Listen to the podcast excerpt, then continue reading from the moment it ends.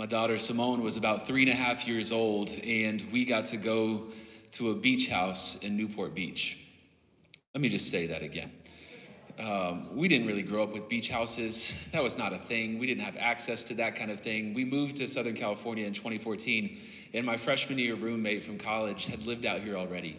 And we had stayed friends all over the twenty years that we had been apart from college. And when we moved, he said, you know, if y'all come here, uh, my uncle has a beach house in Newport Beach. And so that was the discerning word of the Lord.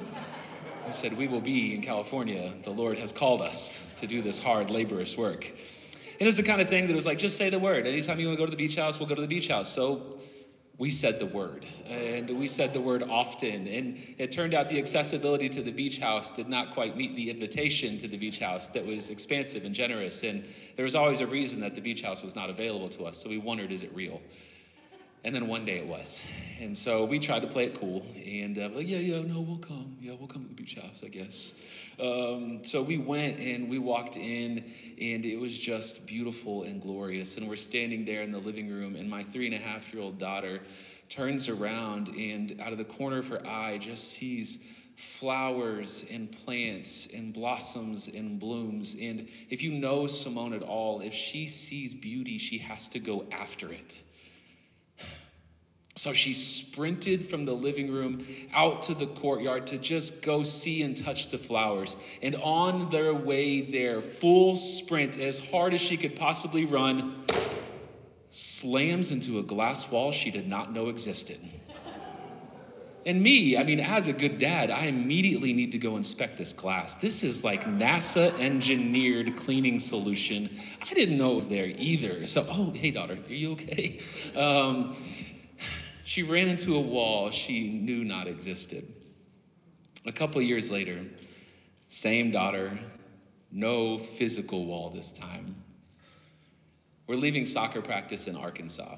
We had just moved back after being in California for three pivotal formational years in Pasadena, just a mile from where we're at right now. And as we're leaving soccer practice, five-year-old prophetess Simone, my daughter, says as loud as can be in front of every possible person within ear distance, hey, mom and dad, how come all the families here at soccer practice are white?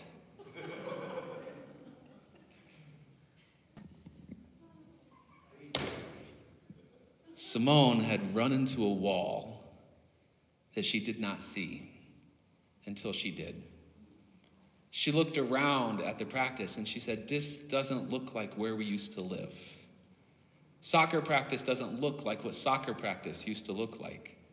The classroom doesn't look like what the classroom used to look like.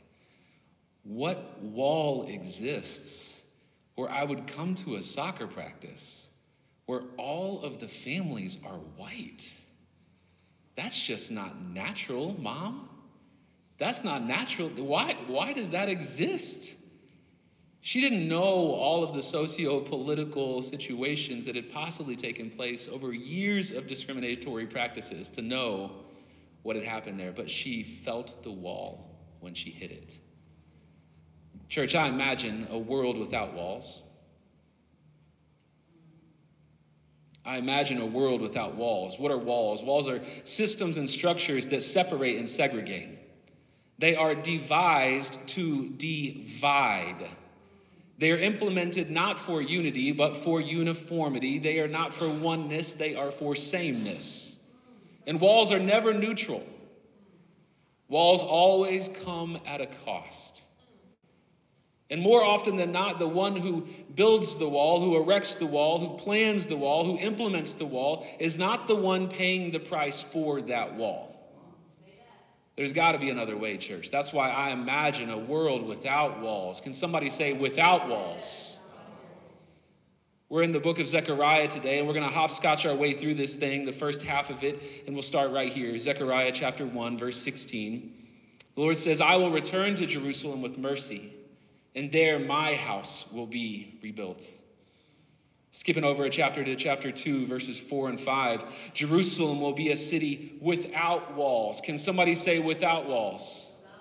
Jerusalem will be a city without walls because of the great number of people and the animals there And I myself will be a wall of fire around it, and I will be its glory within.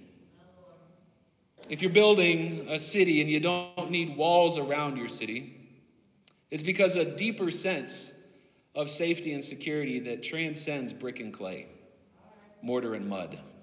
I wonder if the Holy Spirit is such a wall of fire.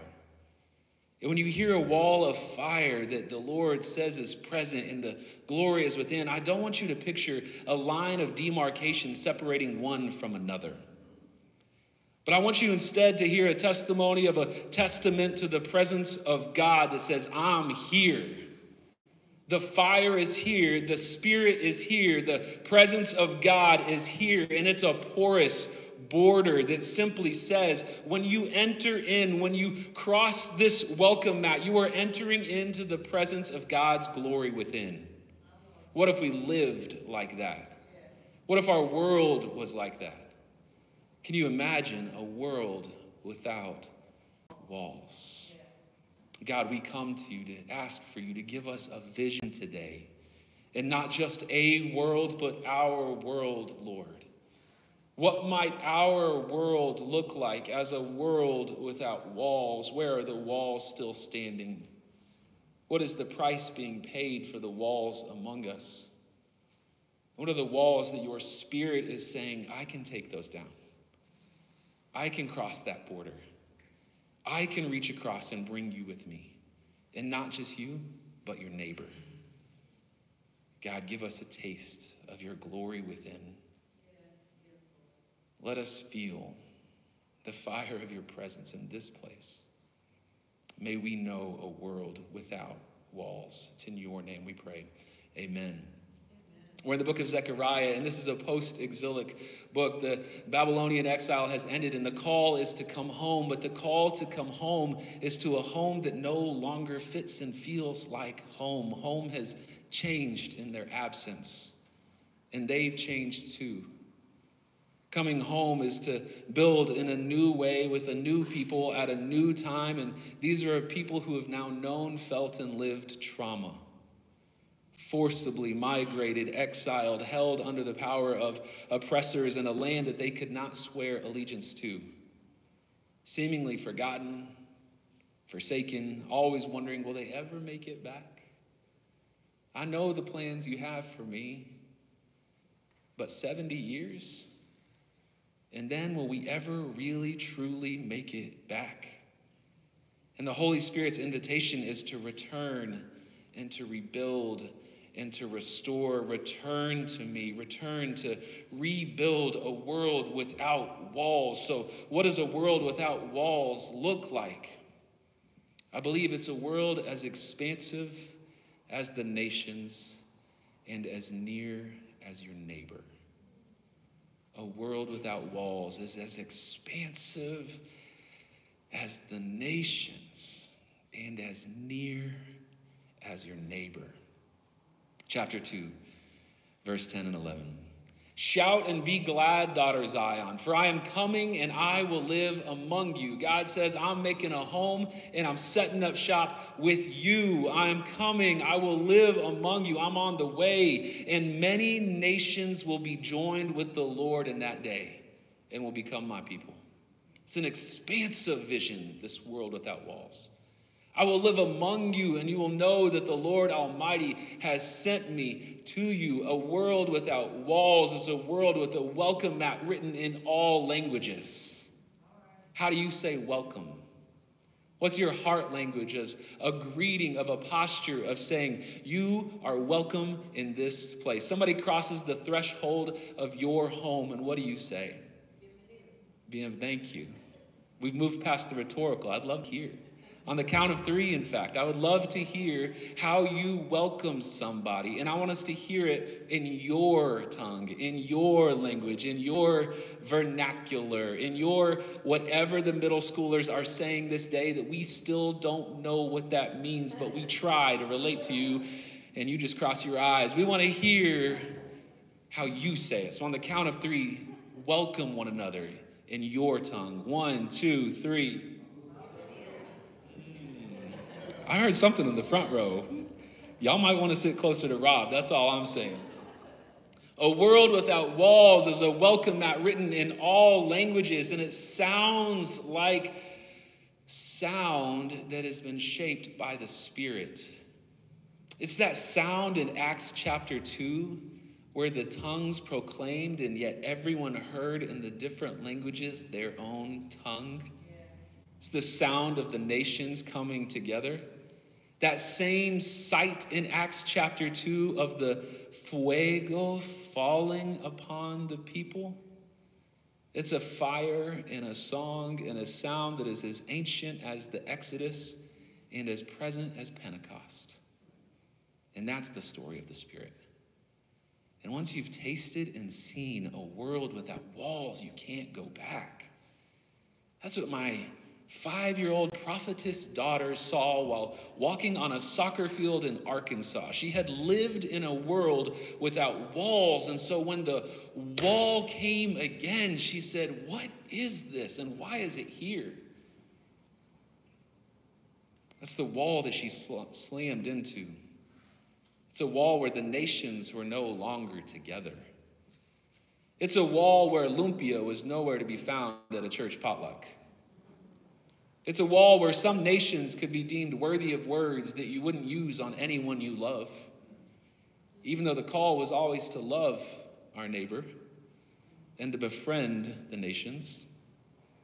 It's a wall where my own dear sister, Compañera Inez, could come preach at her former home church back in the summer of twenty eighteen.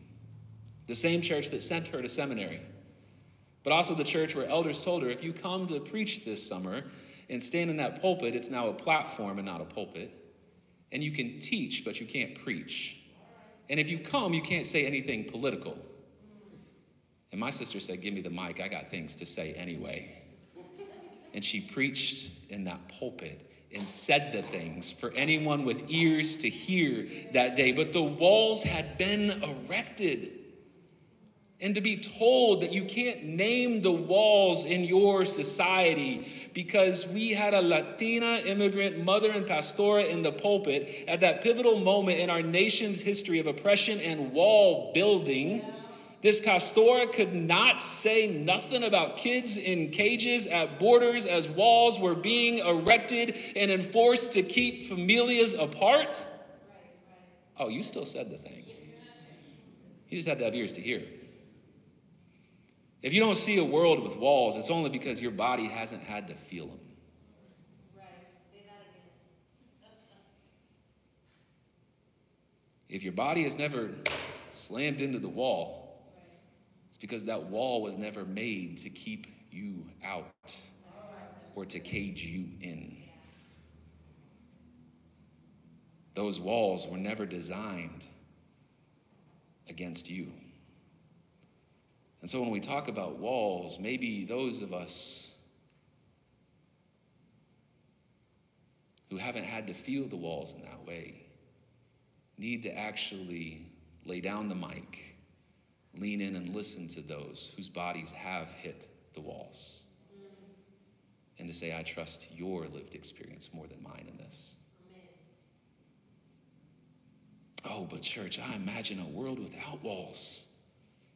And it's a world as expansive as the nations. And it's a world as near as your neighbor. Zechariah continues to stir our imagination in this. Chapter three, verse ten. In that day, each of you will invite your neighbor to sit under your vine and fig tree. All of the nations will come. It's as expansive as the nations. And it's as near as your neighbor coming to sit by you under your vine and fig tree. During our three years in seminary, we lived a mile up the street this year, twenty ninety-six East Washington Boulevard, right across the street from Webster Elementary. My wife worked at the Starbucks there on Washington and Allen, knew the whole community more than any pastor does just by being at the front desk at the Starbucks. I would come home in the afternoons after being at that Fuller library, buried in the text, my eyes just hurting. And I would see kids covered in dirt and dust playing in our front yard over and again. Right next to our house was Armenian families. And it was like three to four generations. At one point, my wife drew me a family tree. she said, all right, so David and Madi, then their family, and they all live together right next to us. And our families intermingled, intertwined. Our front door was open, their front door was open. Life was done together. I would come home in the afternoons. My wife's sharing Armenian afternoon coffee under the tree with our neighbors.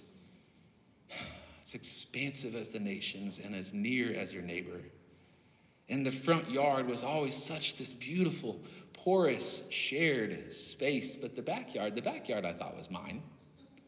So I'm cooking one day, and I'm there in the kitchen, and I look out the window, and the patriarch of the family, David, starts walking down our driveway, just as cool, calm, and collected as could be, goes to what I thought was my lime tree in my backyard, grabs three limes, and then just as casually and comfortably walks back in, opens his front door, shuts it, and goes inside.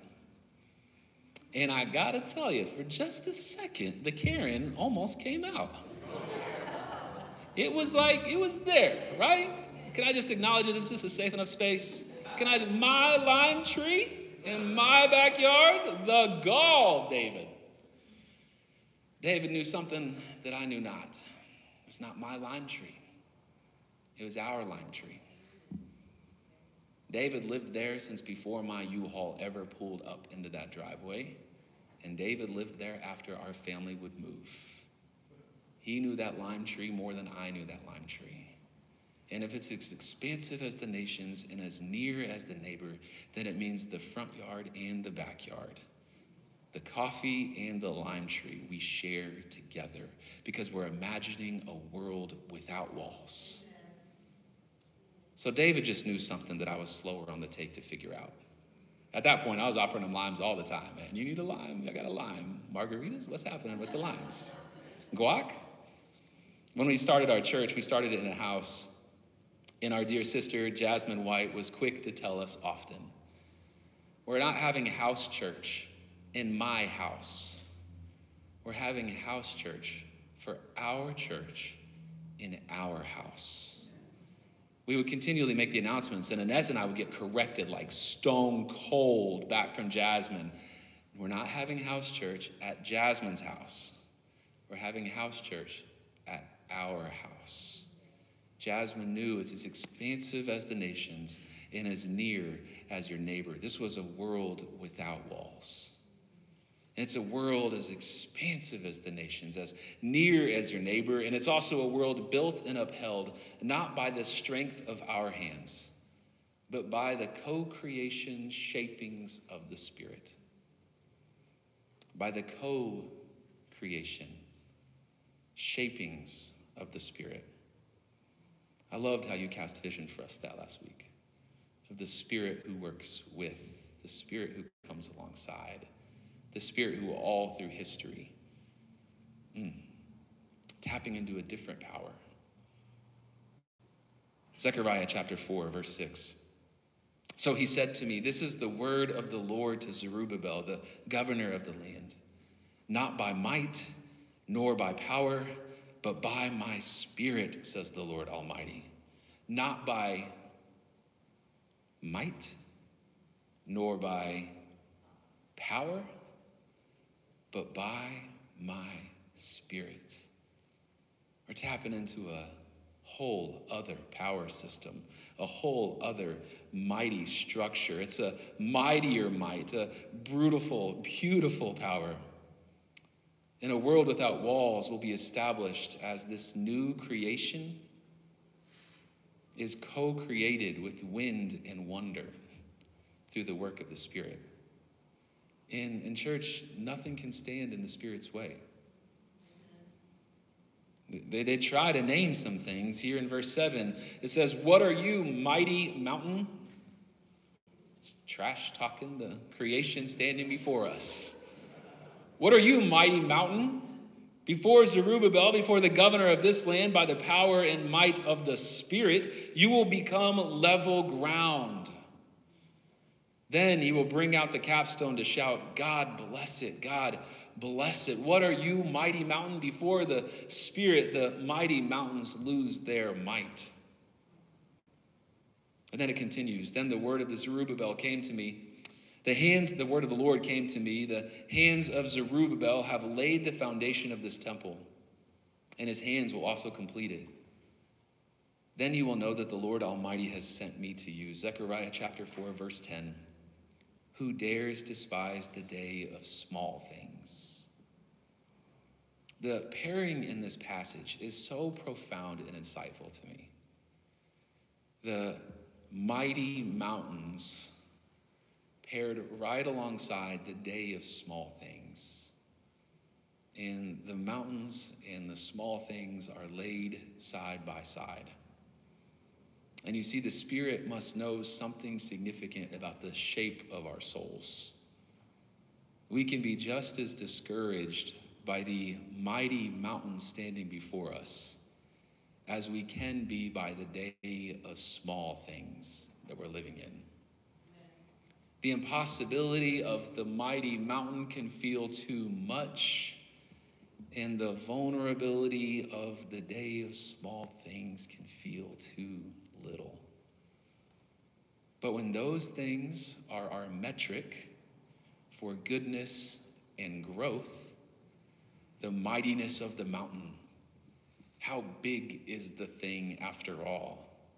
If that's our metric, then we've lost the expansive move of the Spirit among us. Those ways are still stuck in power structures that are more focused on might and power. Those metrics are still more about defending, more about attacking, more about posturing and positioning and protecting. That's a kingdom of conquering. That's not a community shaped by caring, shaped by compassion, shaped by kindness and tenderness and generosity and goodness and justice and love. I imagine a world without walls, and it's built not by might, it's built not by power, it's built by the Spirit. And where the Spirit goes, the Spirit can look at the mountain and say, mm-mm. The Spirit can look at the day of small things and go, you ain't seen nothing yet. Spirit says, if I'm on the move and you are aligned with me, keep your eyes, keep your ears, keep your mouth, keep your hands, keep your feet, keep your whole body positioned and aligned with me. I'm building a world without walls. And it's as expansive as the nations, it's as near as your neighbor, and it is built not by the strength, power, and might of your own hands, but by the co-creation shaping of the Spirit. This is who the Spirit is, and this is the work that the Spirit does. And the story of the Spirit is the story of a God without walls. God's building a world without walls, but it's because God is a God without walls. God lets God's walls down and chooses to move in where we are. And God moves in us, and God moves through us, and God moves with us, and God moves upon us, and God moves around us, and by us, and for us, and because of us, and near us, and on behalf of us, and within us. And do you hear all the prepositions? Those are prepositions of relationship, divinity in relationship with humanity. And I didn't put any of them at the end of a sentence, just to protect your ears. God is a prepositional, relational God with us. Lets the guard down and says, I am the God without walls. And when we stay surrendered to the Spirit of this God without walls, in tandem with the Spirit of the God without walls, at one with the Spirit of this God without walls, we not only receive from the Spirit's co-creation work a world without walls, but we get to offer the Spirit this really precious gift too. By the work of our partnership with the Spirit, we get to offer the Spirit a spacious space for the Spirit to rest and abide without walls as well. This language is just, it's fascinating to me.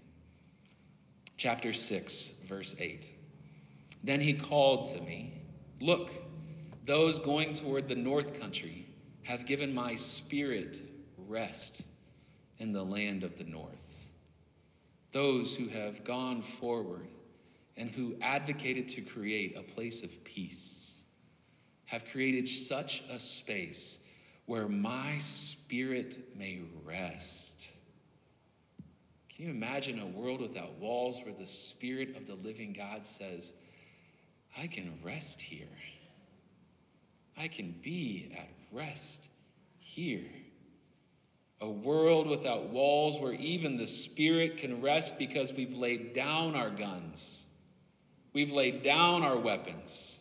We've laid down our defenses. We've laid down our walls. We have remained at one with one another and at one with the God without walls. We have worn well that robe of fire of the Spirit's presence around us, and we have learned to live with the glory of God's yesness within us, and we have embraced the terrible but beautiful vulnerability of all of it. We've learned surrender, surrender to the Spirit. A world without walls is a world where surrender reigns supreme. I've laid myself bare to be before you, God. And the Spirit says, "Me too." Now we can rest together because we are both living in a world without walls. We just recently, the past week, started the T V show on Apple T V called Shrinking. Uh, maybe not the best depiction of the reality of therapy, at least from my short experience with the show. Um, Jason Segel and Harrison Ford, uh, I don't think any of the therapists in the room are going to be changing their practices anytime soon. But it is entertaining. Harrison Ford's character is this kind of gruff, grizzled veteran therapist, and he has these one-liners and these truths that just kind of stick with you. And one of the things that he said in this most recent episode I watched stuck with me. He's mentoring a younger therapist, and he's advising him on how to work with people who are at odds with one another. And he says, "Here's what you gotta do. You gotta remind them to stay open. Stay open. If your defenses come up, you're stuck. But two vulnerable people will always find a way to connect. If the walls come up, you're stuck. But two people who lay their walls down, two vulnerable people, can always find a way to connect." I imagine a world without walls, where a vulnerable God lays the walls down, and a vulnerable person comes before and lays the walls down. And a vulnerable borderland becomes a porous place with a welcome mat written in all languages because the walls have been laid down. I'll finish here with two final visions from Zechariah. One is what a world without walls does not look like, and one is a lasting image of what a world without walls could look like. Zechariah seven says, "The word of the Lord came to me. Ask all of the people of the land and the priests, when you fasted and mourned in the fifth and seventh months for the past seventy years, was it really for me that you fasted? And when you were eating and drinking, were you not just feasting for yourselves? Are these not the words the Lord proclaimed through the earlier prophets when Jerusalem and its surrounding towns were at rest and prosperous and the Negev and the western foothills were settled?" And the word of the Lord came again to Zechariah. This is what the Lord Almighty said. "Administer true justice. Show mercy and compassion to one another. Do not oppress the widow or the fatherless, the foreigner or the poor. Do not plot evil against each other." But they refused to pay attention. They did not administer true justice. They instead built a wall. They did not show mercy and compassion to one another. They instead built a wall. They oppressed the widow and the fatherless, a wall and a wall, the foreigner and the poor, a wall and a wall, and they plotted evil against one another, yet another wall. They turned their backs and they covered their ears, and they made their hearts as hard as flint. They would not listen to the law or to the words that the Lord Almighty had sent by his Spirit through the earlier prophets. So the Lord Almighty was angry at the injustice of it all. Wall after wall after wall. No one had listened to the words of the Spirit. The story of the Spirit is the story of a God who speaks the truth of what love should look like in relationship one with one another. If you want to follow the story of the Spirit, follow the words of the writers who wrote by the co-creation shaping of the Spirit, who with the Spirit in ink and scroll scribbled out a love shaped like law to help us live in harmony with one another and to help us envision a world without walls. This is what it doesn't look like. We'll finish with what a world without walls does look like. Chapter eight, the last of Zechariah's visions throughout this prophetic text. Starting in verse four. This is what the Lord Almighty says. Once again, men and women of ripe old age will sit in the streets of Jerusalem, each of them with cane in hand because of their age. And the city streets will be filled with boys and girls playing there. The older will be able to come outside and just be. And they'll get to be in the presence of the younger, who in a world without walls are safe and secure to come run and play. The streets of a world without wall will be filled with boys and girls playing there. It continues. These are the things you are to do if you want to live in this prophetic vision of a Spirit-shaped story of a world without walls. Speak the truth to each other. Render true and sound judgment in your courts. Do not plot evil against each other. And do not love to swear falsely. I hate all this, declares the Lord. And then the word of the Lord came to me. This is what the Lord says. The fasts of the fourth and the fifth and the seventh and the tenth months, they will become joyful. They will be glad occasions. They will be happy festivals for Judah. Therefore, love, truth, and peace. A world without walls is a happy, joyful place. Lumpia is at the potluck. We're eating well, y'all, in a world without walls. And this is what the Lord says. Many peoples and the inhabitants of many cities will yet come. It's a vision as expansive as the nations and as near as your neighbor. The inhabitants of one city will go to another and say, let us go at once to entreat the Lord. Let us seek the Lord Almighty. I myself is going. I don't know if you're going to the cookout. I'm going to the cookout. And many peoples and powerful nations will come to Jerusalem to seek the Lord Almighty and to entreat the Lord. This is what the Lord Almighty says. In those days, ten people from all languages and nations will take firm hold of one Jew by the hem of the robe. And they say, let us go with you, because we've heard that God is with you. We'll grab you by the hem of the robe because you've learned to live in a world without walls. And anybody who's learned to live in a world without walls, oh, their goodness is contagious. Their joy is contagious. The fire of the Spirit's presence upon them is contagious. The glory of God dwelling within is contagious. And so, Holy Spirit, give us vision of a world without walls. Show us our worlds, God. Show us where the worlds are still standing with walls in our own lives, the walls that have kept us one from another, the walls that have kept us one from you, the walls that have kept us one from even knowing our own self. Tear down those walls. And Holy Spirit, not by might, nor by power, but by your Spirit,